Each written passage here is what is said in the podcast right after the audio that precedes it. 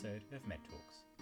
You're listening to our Finals Countdown series, which is a series of episodes divided by specialty and targeted at final year medical students to help you prepare for your finals. My name is Bharadwaj and I'm currently a junior doctor working in the East Midlands. Today's episode is the first of our neurology series and is going to be a whistle stop recap of a bit of neuroanatomy. We'll look at the anatomy of the motor and sensory systems, briefly recap the cranial nerves, revise Peter Gates's excellent rule of four of the brainstem, look at the anatomy at the level of a spinal cord segment itself, and finally go over some of the weird and wonderful syndromes that affect different parts of the spinal cord, which you'll probably never see in your career, yet final exams have a penchant for asking rogue questions about. I think it's fair to say neurology and neuroanatomy is very much a marmite subject. You either love it or you hate it. It's one of those you spend hours and hours revising, only to promptly forget it the moment you walk out of the door of your exam. Different people have different approaches to tackling neurology. You may prefer to simply learn by rote and memorize the various conditions and how they present. But I think in the case of neurology, where conditions are so similar in their presentation and yet also so subtly different, it might be easier to break it down into first principles and consider why the patient has the signs and symptoms they do, and what it means for where the lesion might be.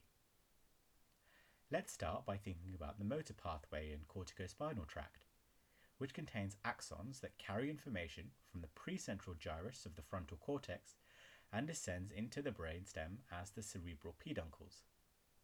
The axons then pass down to the lower medulla and form the pyramids, of which approximately 90% cross over to the other side, known as pyramidal decussation, and forms the lateral corticospinal tract, which is responsible for limb movements.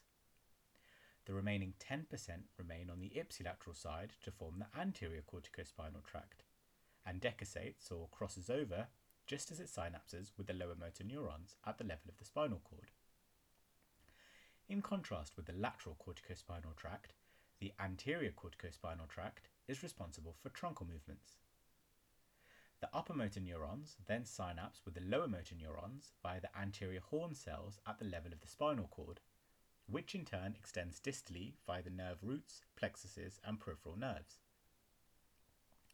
Pathology affecting the upper and lower motor neurons produces characteristic signs and symptoms. In the case of the former, this includes limb weakness, typically affecting muscle groups instead of individual muscles, increased muscle tone and spasticity, hyperreflexia, and classically upgoing plantars or Babinski's sign. Lower motor neuron lesions, meanwhile, may present as muscle weakness associated with wasting and fasciculation, reduced tone and flaccidity, and absent reflexes.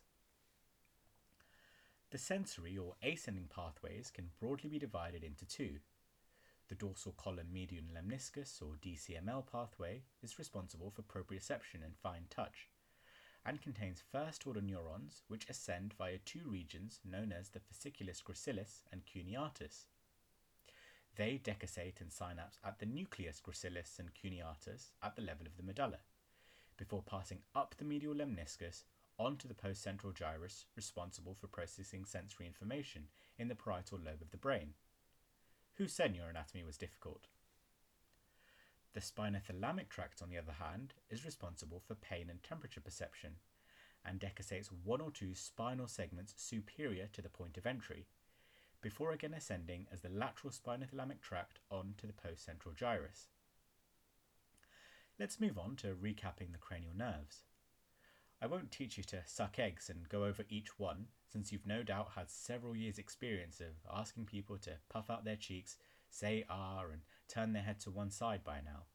Not to mention concocted your own mnemonic to remember each cranial nerve, which I'm sure isn't suitable for the airwaves. What would be useful, however, is to discuss whether each carries a motor function, a sensory function, or both. You might want to think about getting a piece of paper and pen to hand for this next bit, as things are about to get a bit confusing. So the mnemonic, some say money matters, but my brother says big boo brains matter most, is useful for this, and refers to the order of the cranial nerves and their function.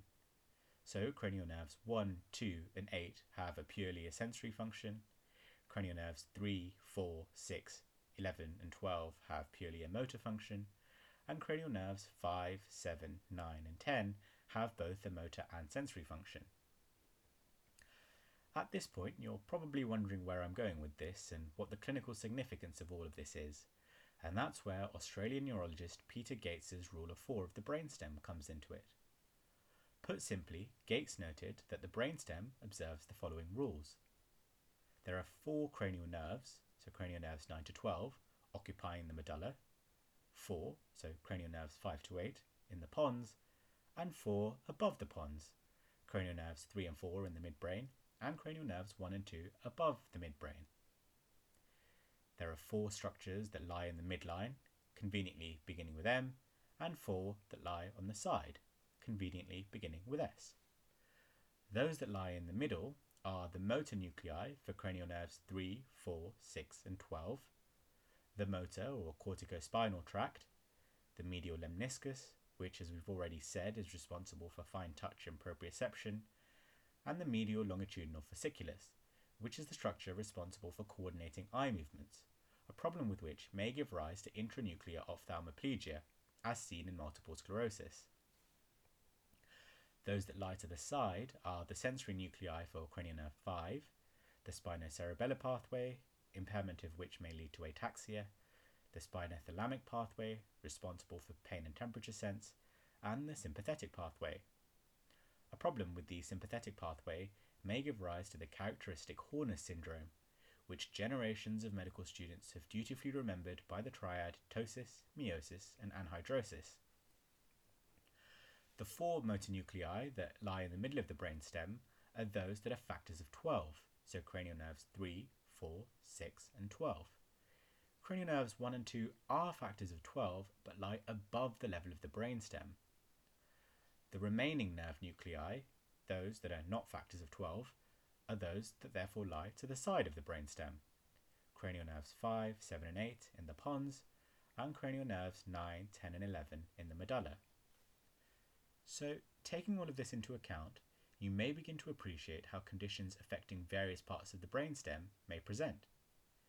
Those affecting the medial brainstem will implicate the four M's in the midline and either cranial nerves 3 and 4, cranial nerve 6, or cranial nerve 12, depending on whether the lesion is at the level of the midbrain, pons, or medulla, respectively. And those affecting the lateral brainstem will affect the four S's at the side and either cranial nerve 5, 7, and 8 if at the pons, or cranial nerves 9, 10, and 11 if at the medulla. A notable clinical example is Wallenberg's or lateral medullary syndrome, which is an infarct of the posterior inferior cerebellar artery supplying the lateral medulla. Once you appreciate the structures involved, you might be able to work out the presentation. The lateral medulla contains the nuclei for cranial nerves 9 to 11, the spinothalamic pathway, spinocerebellar pathway, and sympathetic pathway. And therefore, symptoms include impaired swallowing and dysphagia, since the glossopharyngeal and vagus nerves are, inf- are affected, contralateral loss of pain and temperature sense, since the spinothalamic tract is affected, ataxia, since the spinocerebellar tract is affected, and sympathetic dysfunction, resulting in symptoms similar to a Horner syndrome. Another example is Weber's syndrome, which occurs as a result of a posterior cerebral artery infarct and leads to a defect in the central midbrain. As the oculomotor nerve nuclei is housed here, Weber syndrome may lead to a fixed wide pupil pointing down and out on the side of the lesion, with contralateral hemiparesis and other upper motor neuron signs, since the corticospinal tract is affected. I'd recommend recapping the circle of Willis and the blood supply to the brainstem, so you begin to appreciate other vascular brainstem syndromes and their presentations. The last thing I wanted to touch upon is the anatomy at the level of the spinal cord itself, and some resultant weird and wonderful spinal cord syndromes. This is going to be a bit like that communication exercise where you have to get someone to draw something based on your description alone, so stick with me here. So imagine a clock face, and for the purposes of this, we'll talk about the anatomical left of the clock, although of course the same applies for all the pathways and tracts on the right side. At 6 o'clock, you have the left anterior corticospinal pathway, At 5 o'clock, you have the left anterior spinothalamic pathway. Between 3 and 4 o'clock, you have the left lateral spinothalamic pathway and anterior spinocerebellar pathway.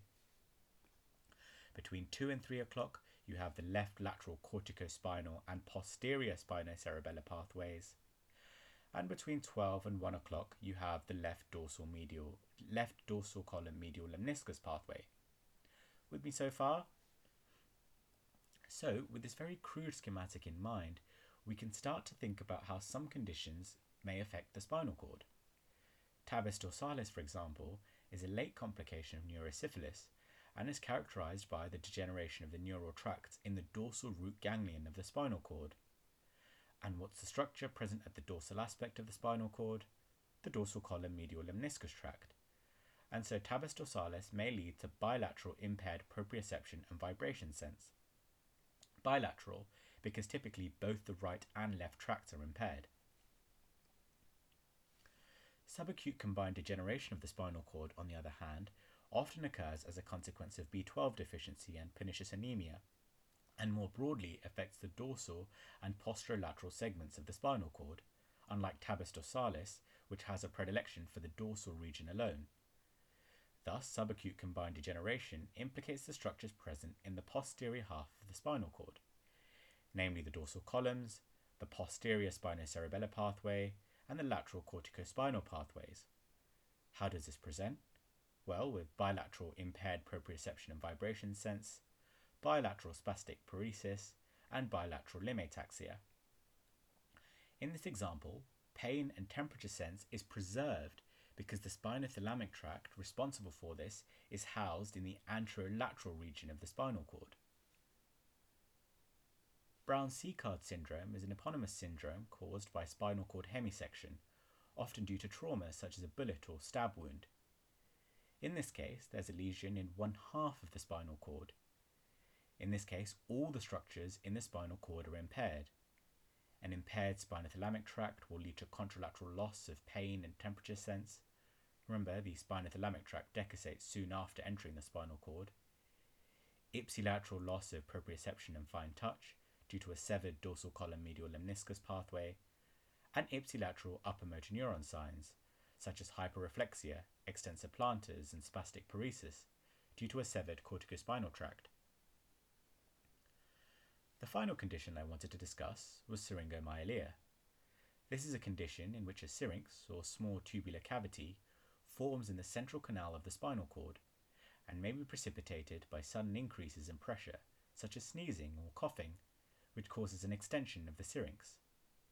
This often occurs in the cervical spine and in the presence of congenital malformation known as Arnold-Chiari, wherein the cerebellum herniates through the foramen magnum. The syrinx applies pressure on the anterolateral pathways, implicating the spinothalamic and corticospinal pathways. This leads to absent pain and temperature sense, often in a root distribution corresponding to the location of the syrinx. For example, a typical cervical syrinx may present in a cape-like distribution affecting sensation over the trunk and arms. Crucially, there is preserved proprioception and light touch, since the dorsal columns are unaffected. There may also be wasting and weakness of the hands in the presence of claw hand, with upper motor neuron signs below the level of the syrinx. That brings us to the end of this whistle stop tour of the ascending and descending pathways of the nervous system, the cranial nerves, and their organization within the brainstem. We've also discussed the anatomy of a spinal cord segment and looked at how we might expect lesions affecting various parts of the spinal cord to manifest. I recommend recapping the blood supply to the brain and brainstem and also familiarizing yourself with the various afferent and efferent pathways and their entry and exit points within the spinal cord. Once you have a solid understanding of these, it becomes much easier to apply first principles in figuring out how various conditions are likely to present. I hope you found this episode useful, and we look forward to bringing you more podcasts in our Finals Countdown series. As always, please leave us your comments and suggestions, follow our Instagram account, and check out our website for more episodes and other great resources. Thanks!